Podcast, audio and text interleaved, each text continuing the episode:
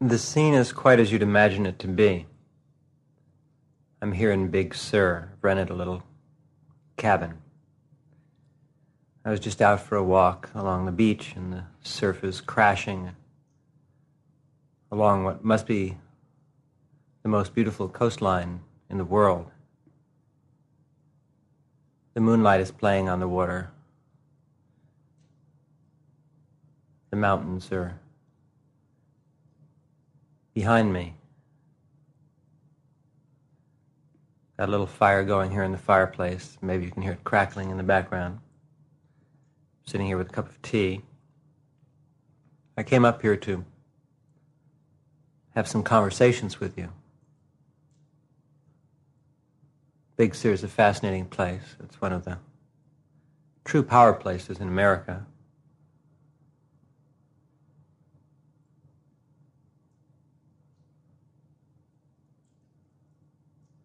And it seems a fit setting at about twelve thirty at night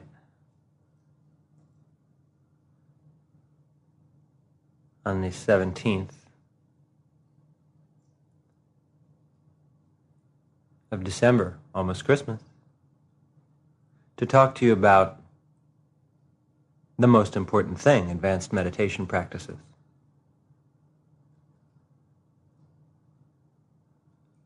I've been meditating for a while. I started formally meditating when I was about eighteen years old, but really I've been meditating all my life. When I was very young, three, four, five, I used to go into samadhi, very high state of meditation. I'd be outside in the backyard of my parents' home, and I'd just look up at the sky and go away, dissolve, go beyond this world. Naturally, growing up, I never realized that I was essentially different from other children. Of course, I noticed that I was, but I didn't realize that other people didn't see life the way I did. I was drawn back to meditation when I was, as I said, around eighteen.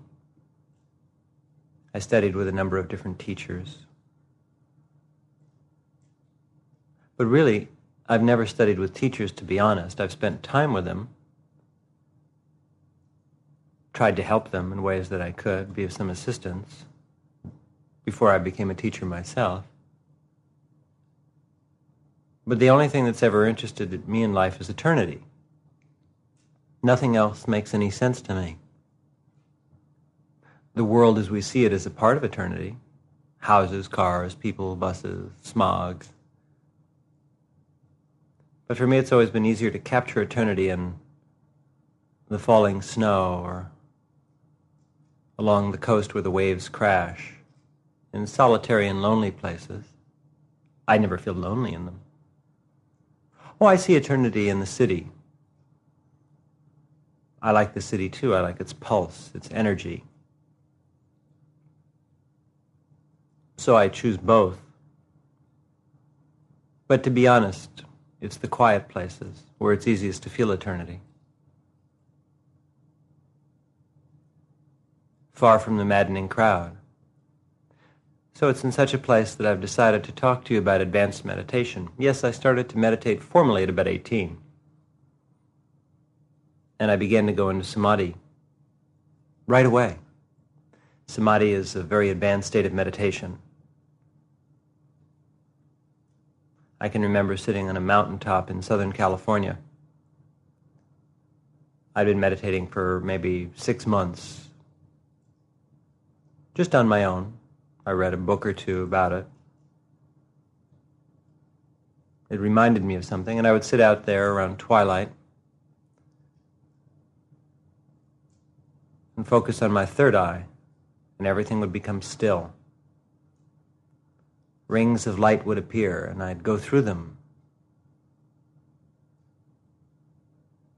And then suddenly I would be beyond time and space, beyond life and death. I would dissolve for, what, an hour, a lifetime, eternity? There are no words. And I was changed by this experience.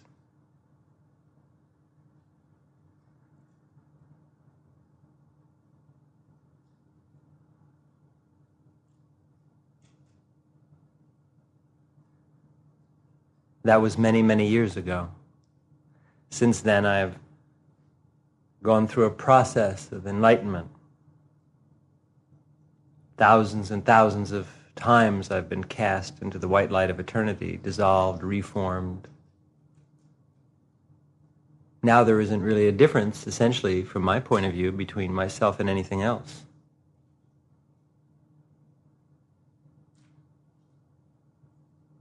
I am that stateless state.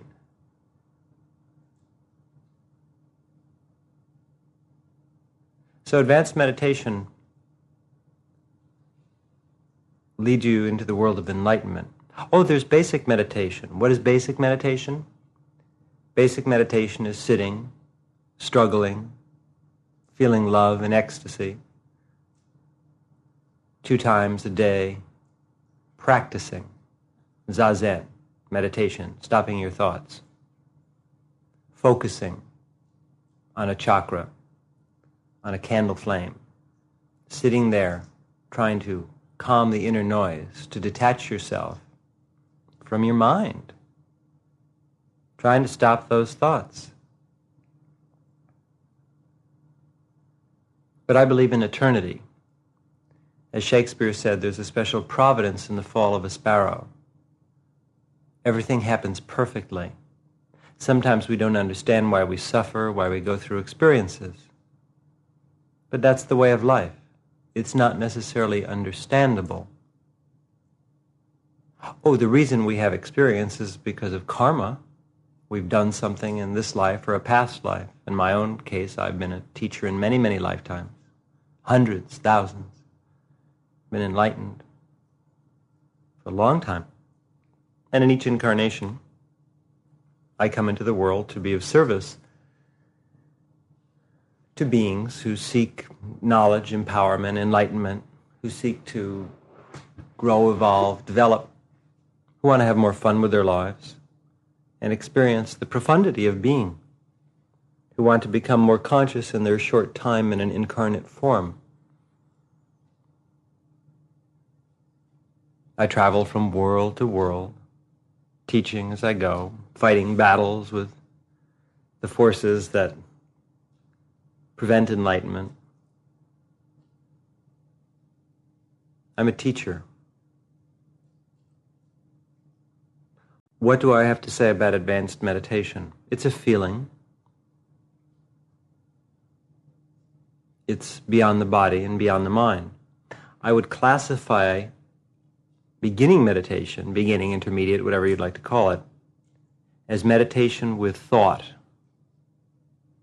As long as there's thought in the mind while you're sit, pra- sitting, practicing zazen, then you're in an early stage of meditation from my point of view. When you're sitting and there's no thought at all, no thought, no image, no idea, no feeling, no sense of no thought, no sense of self or non-self, now you've entered into the realm of advanced meditation. Swami Brahmananda, who was a student of a very famous enlightened teacher, Sri Ramakrishna, said that advanced practice begins with samadhi. Samadhi is meditation without any thought, any focus. To arrive at that point, of course, you begin with simple practice. Each day when you rise in the morning, you meditate because your mind is not filled with impressions. You sit in front of an object of concentration with the eyes open. You focus on a candle flame, on a yantra, on something precise, a little dot, something small, and you just look at it. And you focus on it until there's nothing else in your mind. This develops willpower. Then after a while, after doing this for ten minutes, fifteen minutes, twenty minutes, you close your eyes. And then pick one of the chakras. There's seven primary chakras or energy centers that are located in the subtle physical body. The body of light and energy that is our awareness that surrounds the physical. There's seven primary chakras, thousands of lesser chakras. Chakras are doorways to other worlds. When you focus on them, you step through into something else. There's a still point in eternity. There's a still point where all things intersect. There's a still point that is beyond life, time, death, pleasure, pain, and the senses. Your experience of this still point is enlightenment.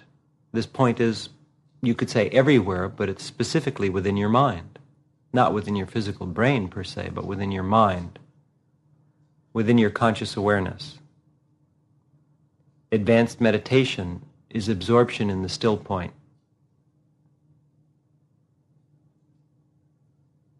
It's called enlightenment, nirvana, God, truth. Call it what you will.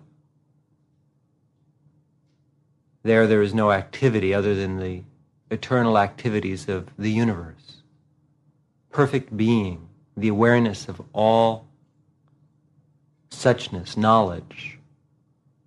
This is advanced meditation, being able to detach your mind from your physical activities, from your plans, schemes, and dreams, from your pains, suffers, sorrows, thoughts, jealousies, emotions, spiritual ideals, demonic ideas, being able to let go of all of it and focus yourself one-pointedly till you are completely absorbed in the still point,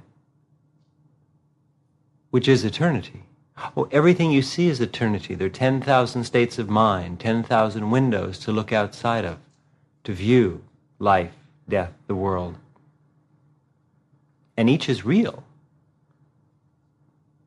But they're transient. They don't last. You move from window to window in a very large house, having different views. Life is just made up of views.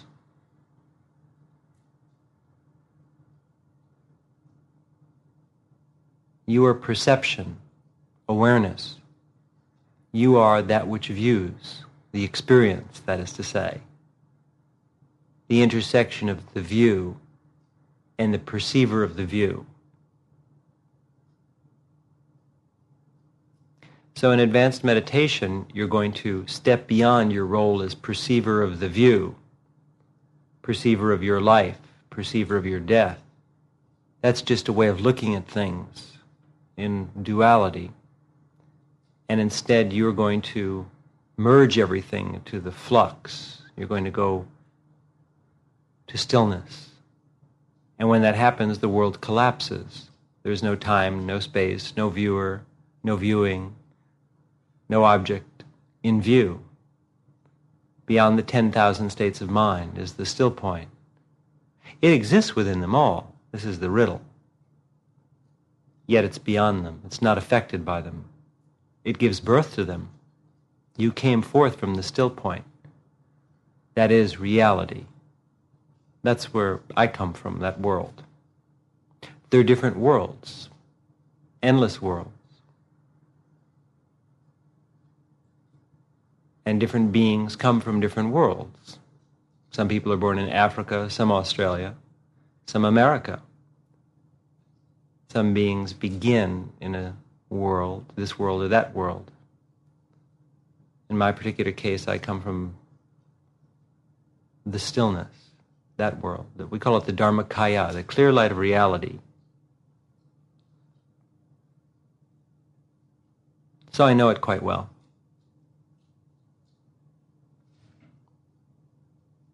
In basic meditation, you sit for fifteen minutes, a half an hour, forty-five minutes, or an hour, depending upon your ability, and you focus first on something outside, and then you close your eyes and focus on the chakras. I normally recommend selecting one of the three chakras, either the third eye, between the eyebrows and a little above, the heart center, located directly in the center of the chest, or the navel center, which is about two inches below the navel, for focusing. In Zen, there are three primary aspects of balance, of focus, of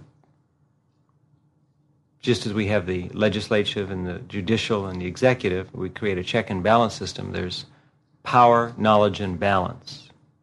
You need all three to succeed, to reach the still point.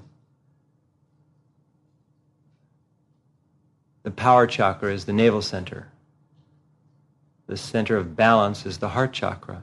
It's the center of our being. There are actually three chakras above and three below.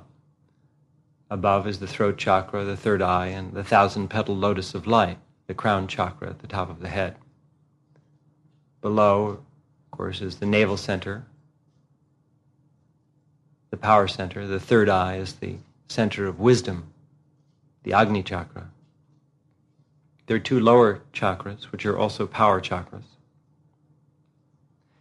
But it is not advisable for persons who are in the early stages of meditation to meditate, in my opinion, on the two lower chakras. You will unleash powers and forces that will throw you into very powerful, altered states of consciousness that might not be pleasant at all. Until you have tremendous control, it's not really a good idea to meditate on these centers all of the time. The navel center will bring the power of all three of the lower chakras into your being, but with safety. The throat chakra is a center that really is aesthetic. It gives one an appreciation of beauty.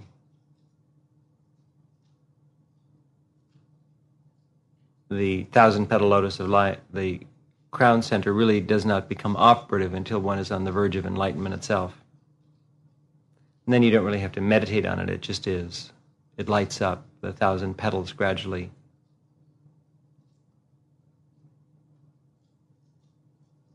Light up.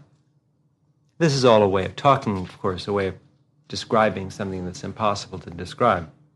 So in basic meditation, then, you sit for a period of time. If you're a beginner, fifteen minutes, after a while, half an hour, then forty-five minutes, maybe after a year or two, then eventually bring it up to an hour. Hopefully twice a day, once in the beginning. Oh, you might sit longer sometimes. You'll just find yourself doing it. But normally it's not how long you do it. It's better to just sit for an hour and then improve the quality of that meditation. In other words, once you're sitting for an hour, and there's no rush to get to that point, it'll happen naturally. You'll just find that it is happening. It's what you're doing. Then what you want to do is just work on overcoming thought, not increasing the time. And as I said, you begin by focusing on something external, candle flame, yantra, something like that, with your eyes open. You should spend at least half your time in a meditation session doing that, and then closing the eyes for the second half and focusing on either the third eye, the heart chakra, or the navel center. It's a good idea to alternate them. You can alternate one, two, or three in an individual meditation session. Or, I think it's probably better to just, each time you meditate, focus on a different one to gain power, balance, and knowledge. So that's basic and intermediate meditation. Naturally, meditation is more than just sitting, focusing. It's also letting go. When you meditate, you focus to clear the mind and to bring the willpower together. But then after you've been meditating for a while, as you're sitting in an individual session, and perhaps the first third or half you're focusing on something with the eyes open, and you close the eyes and focus on a chakra, then towards the end of this session, let go. Don't focus at all. Just melt into eternity. You've raised enough energy and quieted your mind sufficiently so that you can just become eternity. Try and approach that still point. You don't really try, you just let go and see what happens. But our life interferes, doesn't it? Our mind, our thoughts. In other words, meditating is not just a, a practice of asserting will and learning to develop control of the mind. It's also developing control of one's life and gaining wisdom. Now we move into advanced practice. your mind is turbulent because you're filled with desires, frustrations. You want too many things. You're afraid of too many things. So it's necessary to overcome both attraction and repulsion to still the mind. There's lots of mental conditioning, programming that's been put in there during this life by your parents, teachers, the society. You've been told what is and what is not, what is right and what is wrong. This has to all be pushed aside. Then there are the samskaras, the tendencies from your other lifetimes. Ways of seeing, habits that are so strong that they affect you now. These have to be washed away also. They're the operative situations in your life that are created by karma. What you've done causes things to happen. Your situation in life now has been caused by, is predicated upon your previous actions. If you made a lot of money last year and you didn't spend it, you have it this year. If you didn't work, you may not have much money. So the way you set your life up and the way you conduct it, the kinds of thoughts you think, feelings that you allow yourself to have, where you focus on life, brings about a mental state. That's karma. You can gain power and lose power. That's karma, depending upon, of course, how you handle yourself. And then there are unforeseen incidents. Uh, you're walking down the street and someone comes up with a gun and demands your wallet. That's not necessarily your karma. Someone else is creating karma, bad karma for themselves. So you can have good karma, you can be a relative innocent, and bad things can happen to you. And if it disturbs your mental equilibrium, of course, you won't meditate well. So meditation is the ability to clear ourselves of all conditioning, be it present life or past, to be able to deal with unexpected situations, both pleasant and unpleasant, and maintain our inner equilibrium, to be able to downplay our desires and our ego, which wants attention and wants always to be right and to be noticed. We must control the tendencies within our being that are destructive. When we want to slam somebody else, hurt them, injure them, push them out of the way. A reverence for life needs to be developed, in which all things are sacred.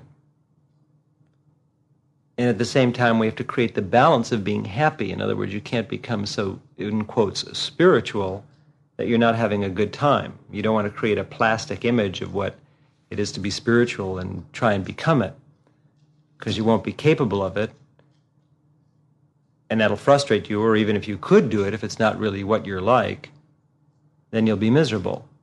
You need to be yourself, but constantly upgrade that self. So a lot of self-acceptance is involved in this process. You've got to be able to look at both your dark and light side, if you will, and not get enamored of or depressed by either. So this process of mental analysis, sifting through the selves, sifting through our thoughts, practicing mindfulness, learning to control thought during the day when you're thinking and you find yourself dwelling on something negative, actually consciously using your willpower to remove your mind from that which is negative, a jealous thought, an angry thought, a fearful thought, and moving your mind into the flow of something positive. Learning not to be attached to others, to other people, to certain types of experiences. Allowing the flow of life to guide you wherever it is supposed to, and accepting with equanimity, with balance, with poise, whatever happens, not trying to force our will on things, allowing our will to work from deep within ourselves, almost unconsciously, to bring about necessary changes. Advanced meditation, in other words, is not just sitting meditating, it's addressing all these aspects of life. To be aware of the designs of others, the dark side of others that seek to interfere with our evolution, and keeping ourselves distant and closed to such beings, recognizing that they're part of the universal process too, but not a part that we need to be open to at this time. Spending time alone, particularly in areas of low population density, away from people where we can feel the stillness, where we don't just pick up psychically everybody's thoughts and desires. Because if you're just picking up everybody's thoughts and desires, after a while that you'll think they're just your own. So going walking in the woods or on the beach, taking weekends and going out into the desert or up into the mountains or to the ocean, where there aren't too many people. Going to the beach, not so much in the summer, but in the winter. Taking short walks in the park, down a happy trail. Spending time with people who are also on the pathway to enlightenment, and avoiding people who aren't in your free time. Being happy to deal with anyone in the world of business or whatever is necessary. Not judging others, always being open to them, avoiding the cult mentality, you know, the super slick, I'm superior because I meditate, because I'm on the pathway to enlightenment, the subtle ego nonsense, terrible trap. Just being real even, happy, being you. But finding out that you is far different than you have ever imagined. Going through this process, reaching for it, yearning for it, aching for enlightenment, aching. But at the same time being responsible, working at your job and bringing it to perfection. Keeping your house perfectly clean, keeping your bills in order. Finding a teacher and studying with them and devoting yourself completely to the study, but in a balanced way, not in a fanatical way. Having a wonderful sense of humor, particularly about yourself and your own situation, yet not simply laughing, but working to change and improve things, even though at times it seems impossible. This is advanced meditation. In other words, advanced meditation is not performed simply when we're sitting down once or twice a day meditating. That's beginning and intermediate meditation. Advanced meditation means all day long, all night long. Keeping our mind in a specific state or series of states of awareness that engender or lead to enlightenment. Not being angry when we could be angry. Not being hateful when we could be hateful. Not being depressed or remorseful. Lifting ourselves out of these states with our willpower. Willing something else. Having dreams and believing in them. They don't have to come true. They are true, just as a dream. Life itself is a dream. In the actual practice of advanced meditation, while you're sitting doing zazen, formally meditating, you won't be doing that much that is outwardly different. You'll be sitting for your hour. Certainly it'll be an hour at that point. Twice a day. You'll probably start meditating with your eyes open, focusing as a warm-up, then focus on a chakra. But then you won't spend as much time focusing. Then you'll just let go and merge. Not just let go to your thoughts and sit there and think or move into sleepy states of awareness, but move into high-powered states of attention that bring you to that still point. Studying with the teacher. Studying with the teacher doesn't simply mean going to an occasional seminar or lecture or Zen retreat. It means fully applying yourself to what the teacher says, most of which, of course, is not verbal. When you go to see the teacher, you need to be meditating, sitting there in a very precise state of attention. If you're studying with a real Zen master, a real enlightened person, then the teacher will be moving through thousands of states of mind, and sometimes beyond mind. While you're with the teacher, whether the teacher is talking, doing zazen, or taking you out for a bite to eat afterwards, The teacher is always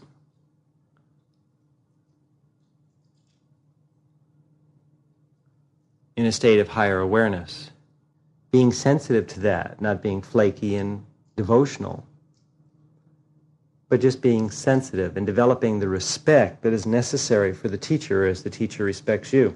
We so, see in a lot of practice this flaky devotionalism, where a person feels the necessity of bowing and scraping all the time and sucking up to the teacher and all that sort of nonsense. It's very phony. It's counterproductive to enlightenment and spiritual development. What's necessary is mutual respect. The teacher respects the student, the student respects the teacher, and a sensitive awareness to what is being taught. Now, as a Zen master, of course, I teach all the time. Most of the teaching I do is not verbal. It's in every movement of my body. It's in my dance, it's in the way I lift a glass of water, it's in my voice tone, it's in every aspect of my life, because it isn't my life anymore, it's eternity expressing itself in manifold ways. Being able to keenly perceive not those outer expressions of enlightenment, but the enlightenment itself. Feeling that, learning from it in a balanced, happy way, again, without over-focus. A lot of people over-focus on Zen masters and teachers as an excuse to avoid their own life, and that way they fail to take responsibility for themselves. They have this feeling that the teacher will take care of them, or some teachers, of course, have said that. They say, just devote yourself to me and I'll take care of it. This is nonsense. You never devote yourself to a teacher, you devote yourself to the practice. The teacher is there to teach. The way Zen masters teach is not just through talking, though. They teach in a variety of ways. They interact with you in powerful and often surprising ways, sometimes shocking ways, that cause you to shift awareness. The Zen master can see precisely what it will take to cause your awareness to become free. But the Zen master can't do it. If you've done your homework and you've been meditating and putting your life in order and following the teacher's recommendations, then when you interact with the teacher, you're keyed, you're prepared, and then the slightest motion from the teacher can cause you to spin into hundreds of different states of mind, to radically shift in moments, but that only happens for the prepared individual. So advanced meditation has more to do with the interaction of student and teacher. It's not that necessary in the beginning. A person just comes, meditates, takes a seminar, comes on a regular basis, applies the general teaching to their lives, works on their lives, feels wonderful improvement, practices Zazen once or twice a day, sees tremendous improvement in how they feel and their energy level, their ability to concentrate, to accomplish things, and so on. And they just start to become more still. That's the measure of your success, is how still are you? How satisfied are you? How happy are you with nothing? But in the advanced practice, in advanced meditation, the relationship between the Zen master and the student becomes very terse. The Zen master will expect things of the student because the student is now in graduate school, and in graduate school you do the amount of work you did in a year as, of graduate school that you might have done in three or four years as an undergraduate, which is not rushed or overpressured, because that's the level that one is ready for. Otherwise, you shouldn't be in graduate school. There's a level of professionalism, in other words, of dedication and respect in the world of advanced meditation, particularly in that association. It takes tremendous self-restraint on the part of the student not to want to monopolize the teacher's attention, to live a very controlled life and a happy life, and of course to be dedicated to the cause. Advanced meditation has to do with spreading the Dharma. in the beginning when you meditate, it's not really necessary to do that. It's just enough for you to learn how to meditate and to have much more fun with your life and to gradually start to clear yourself from the things I mentioned before. If you decide to progress to advanced meditation, then you need to take an active part in the spreading of the Dharma. In other words, meditation just can't be for personal gain. You need to consider now actively the welfare of others. This can be done in two ways, essentially. One way is by participating in an organic fellowship. That is to say, you have a Zen master, there are projects that need to be done, office work, uh, working at a seminar, artistic projects, creating a brochure, whatever it may be. And if the Zen master sees that that will cause a person to progress, he will ask that person to do a task. Then the task is charged with power. And if it's performed properly, it's a koan. It's the koan between yourself and the Zen master, and you will make tremendous breakthroughs. If it's not performed properly, of course, then just the opposite can occur.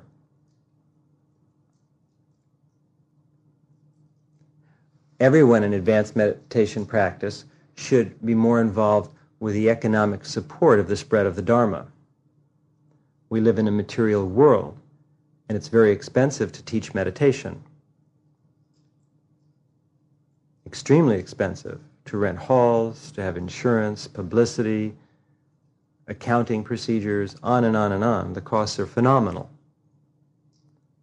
And even when one charges seminar fees, it rarely covers the expenses involved. Doesn't even approach it most of the time.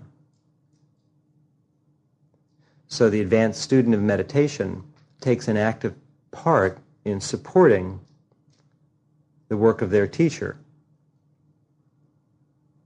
beyond even just participating, attending seminars, and giving the normal seminar fee or whatever it is. They happily work more hours or do whatever is necessary to help out more. And those extra hours they spend to make more money to support the Dharma is selfless giving. It's their zazen, and it will create powerful changes in their awareness field, because they're not just working to make money to buy their own clothes and eat their own food and drive their own car and learn Zen for themselves. If you work an extra ten hours or an extra weekend once in a while, or whatever, or just part of the hours that you're working in your normal work week are dedicated to producing money to spread the Dharma, then those hours become hours of tremendous power. That time spent is zazen, it is meditation.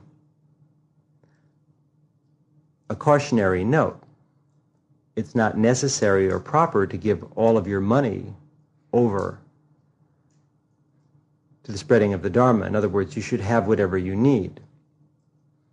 A good place to live, transportation, clothes, food, money for entertainment, all those things should be yours.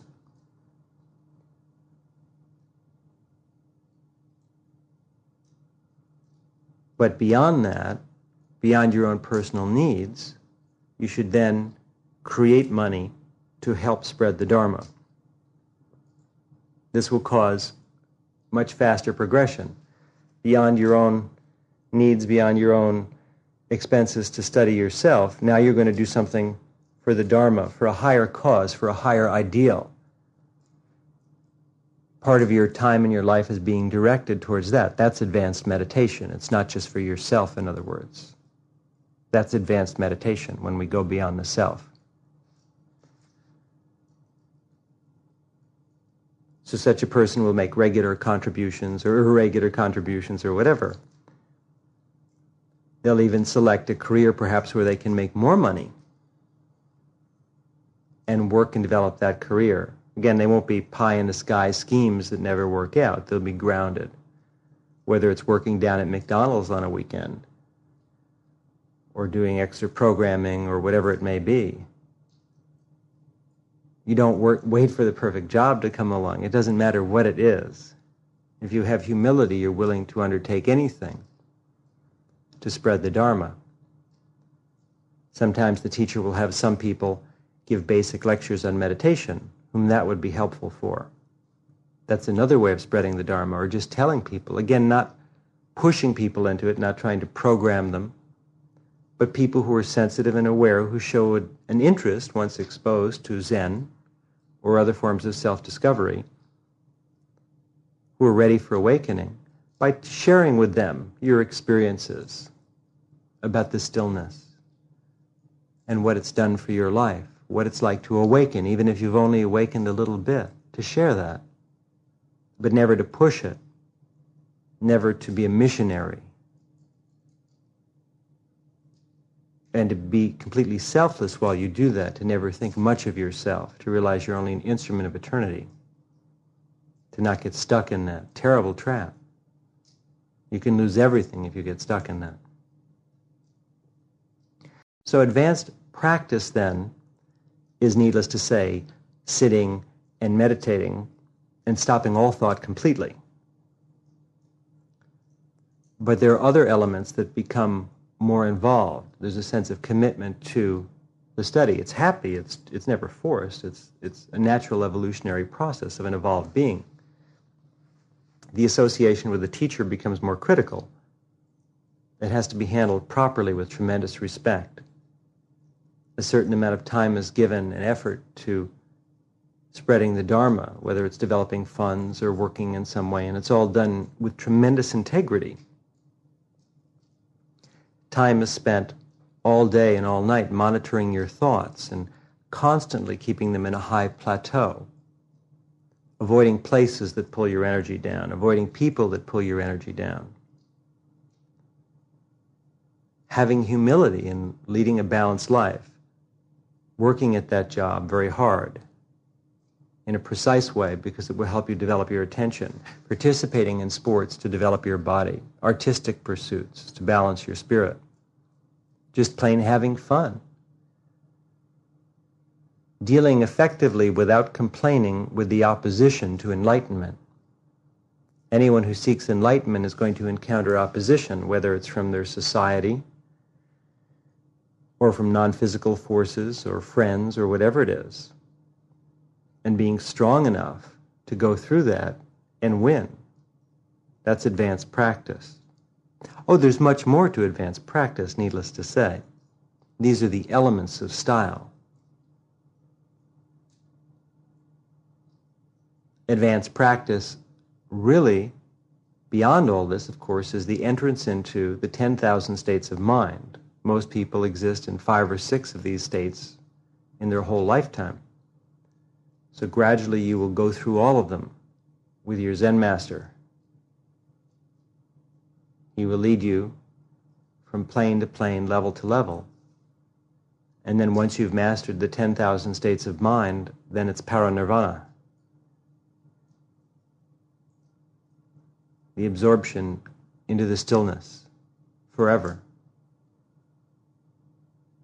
To go beyond this life while in this life. And at the same time being normal, happy, effective in the daily world, fearless, having humility, a wonderful sense of humor, and just plain being satisfied and happy with your life.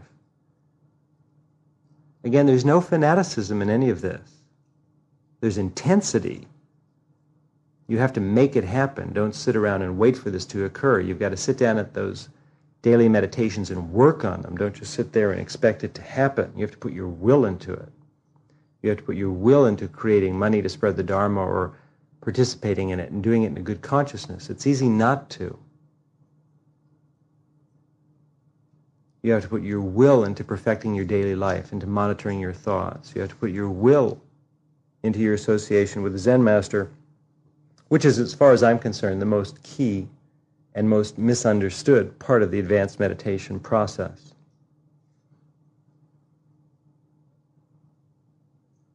As a Zen master, of course, I only work closely with people who are prepared for that.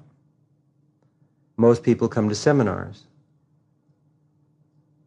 and I do as much as I can for them there, I use energy applied in different ways, koans, meditation, thousands of things to shift the awareness of all those who come to see me. On many physical and non-physical levels.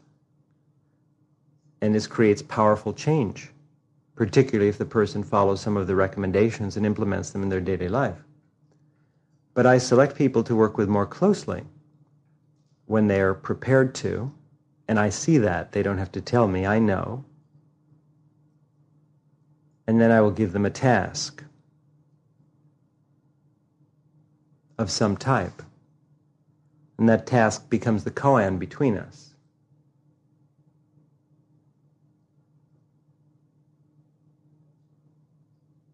I highly respect those who support the Dharma economically, who have that level of commitment. These individuals receive my highest respect because we share something in common, a belief in truth. The individual is exceptional. They're stepping beyond. They're doing something extra. I recognize that, and while I will not necessarily acknowledge it outwardly, which would only add to their ego, and we understand. I understand what you do. If you don't do that, that's fine. There's no right or wrong in any of this. I understand you. I can see. I understand your sufferings, your difficulties, your higher and lower tendencies. And there's something beyond all of that nonsense. And that's what I'm trying to tell you about. There's a wonderful glitter that you can follow in life. It's the joy. It's the ecstasy. Nothing is here in this world that's of any interest at all.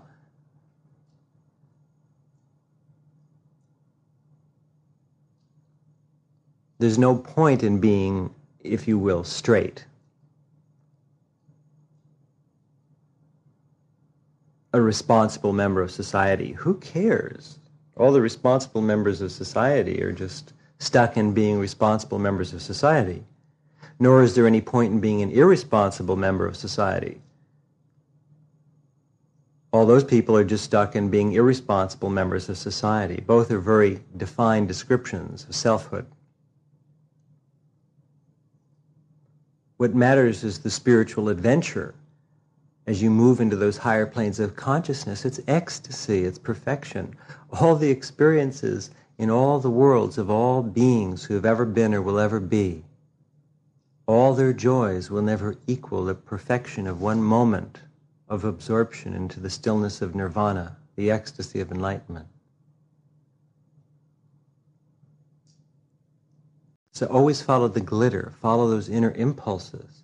But at the same time, it's essential to be grounded because that helps you do that. Otherwise, it's my experience that people who practice, who don't work, they don't participate in society, they don't have jobs, they don't have friends, and so on. These individuals think they're being very spiritual and they're just being very stuck in irresponsibility, in cultism, in all kinds of nonsense. That has nothing to do with Zen mind or enlightenment. Enlightenment requires discipline, balance, knowledge, power, happiness, and a sense of responsibility, being able to make sacrifices and do things with your life that you would not have done otherwise to aid others. Meditating well so you can become a good instrument of eternity. You could have a mediocre meditation today, but you're not going to, because you must be at your best, because today you might run into someone who you might talk to about the Dharma. And you have to be at your best, doing your best at your job, when you could just do a mediocre job, bringing it to perfection, not because of the money, but because that brings perfection into your attention field. Any area you slough off in in your life will reflect in your meditation. Being happy when you could be depressed. Pushing jealousy and fear out of your mind and anger when you could just indulge in it, not feeling sorry for yourself. This is advanced meditation, approaching these goals. This is advanced practice, and it's the most wonderful, beautiful thing. All of it on the surface may sound kind of austere. In other words, it sounds like God, I've got to do all this stuff. But each time you do one of these things, a curious thing happens. You smile more, and your mind becomes more still. And when you do sit down to practice Zazen meditation, it's easier. You're in a higher state of mind. But there's a part of us that resists all of this naturally and wants to make it sound as if it's much too religious. You know, it's sort of this arbitrary thing that we have to do with our life and we can't have any fun. And this is nonsense. This is the real fun. Each time you do this, it refines your attention. You perceive the beauty and perfection of life. It's wonderful. But it should never be forced. I say will it and work at it, but that's because you've selected to do this because you enjoy it. But never force it. If you're forcing it, there's something wrong. There's a difference between willing and forcing. When you will it, that simply means you're not being lazy. You're applying your full power and intensity to something, and of course you immediately feel great. Just doing that raises your power level and you feel terrific. You never feel good if you don't do something perfectly. But forcing it means that you're not just willing something, you're trying to do something that's inappropriate, or you're doing something that's appropriate in an inappropriate way. You're not being intelligent here. This you should avoid. There's a beautiful flow to the study of Zen. Sometimes we have to be hard on ourselves, naturally. We've got to get in our case. We're being sloppy, lazy, indulgent. We're hanging around in mental states that we don't belong in. We're not working effectively and efficiently. We're just being selfish. We're not working for others. We're not contributing to the spread of the Dharma and all that stuff. But all of this should make you happy. If it's not making you happier, then you're not practicing correctly. You're not listening to the Zen master, what he's saying outwardly, but even more importantly, what he's saying inwardly.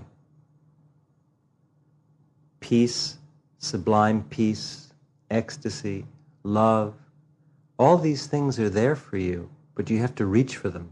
They don't come by themselves. We live in a world that's dominated by war, hate, and violence, and suspicion. Those are the things that come naturally in this world. So you have to will something else,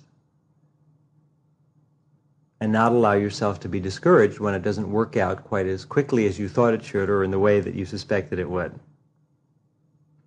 This is advanced practice. The person who, in spite of their failures, in spite of their imperfections, in spite of the times that they've been literally knocked down by it all, they're willing to get up with a smile and start again. Having the right attitude is advanced practice. Feeling that you were always a beginner in Zen, they refer to it as beginner's mind. Just being a perpetual beginner is what they're saying. The beginners are the most excited. I feel I'm a beginner, always.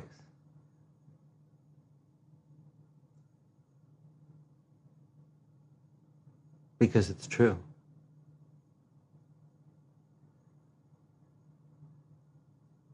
So advanced practice is not simply meditating a couple times a day, but it's living your meditation twenty-four hours a day,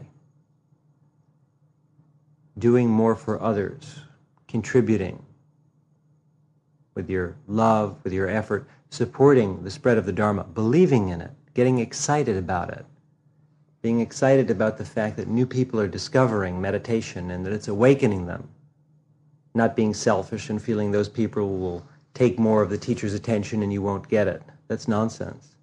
With that attitude, you won't get it, that's for sure, because the teacher sees that attitude and will have very little to do with you. Because you're selfish and stuck on yourself, and you're not seeing things properly. You're in a very illusory state of mind.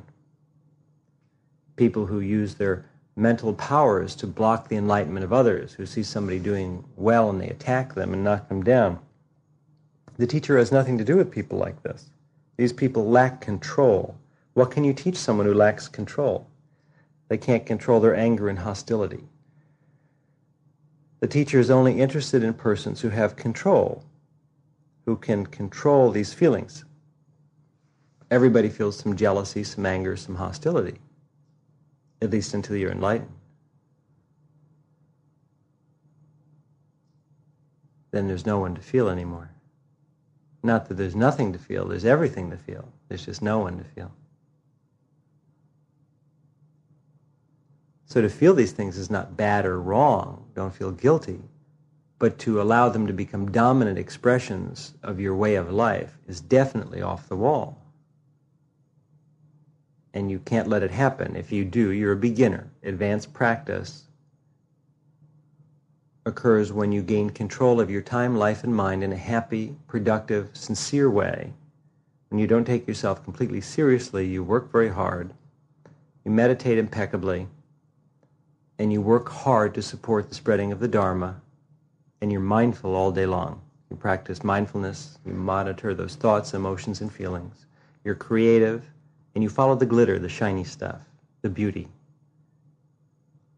You never get so stuck in being responsible and mindful that you can't let it all go to run off with a Zen master or to run off chasing your, off chasing your private dream if it leads to the shiny worlds, the worlds of beauty. Some people are so solemn, they take the practice so seriously that when the moment comes to let go of it, they can't. They get so stuck in the catechism that they forget that the point of the catechism was to lead you someplace. It wasn't an end in itself. Some people just chase the glittery stuff and they have no substance to their life whatsoever and no balance and no wisdom. And actually all they really want is power, but they pretend that what they're interested in is enlightenment. Complicated? Yes and no. Depends. So this is advanced practice, or an introduction to it, advanced meditation. It's not something that you just do. Oh, advanced meditation, yes. Sit and stop your thoughts for an hour. Merge with eternity. Reach the stillness between the turning worlds. The way you learn that is by sitting with the Zen master, and as he moves into those states of attention, you feel that and follow him. He generates tremendous energy during meditation practice, or when he's doing anything, and if you're there in his physical presence, you will feel that. You're taught inwardly, in other words. It's the psychic teaching. The rest of the time, just work on it and have fun with it. It's the most exciting study there is. The only thing I know of in life that makes you feel consistently better no matter what's happening outside, whether it's success or failure, failure, whether they love you or hate you, you're consistently happy. In the beginning, you're not consistently happy. You're consistently up and down, but at least there's up. Before, there was only down. But eventually, you reach a level of stability where you just don't let yourself go down. Or if you do, you quickly bring yourself back up to an even higher place than before. Eternity is everywhere. It stretches endlessly in all directions, never beginning and never ending. Merge with it. Embrace it. Let go of your ideas and your concepts of what Zen is, Zen masters are, and who you are, and what life is, and what death is. Be free and disciplined.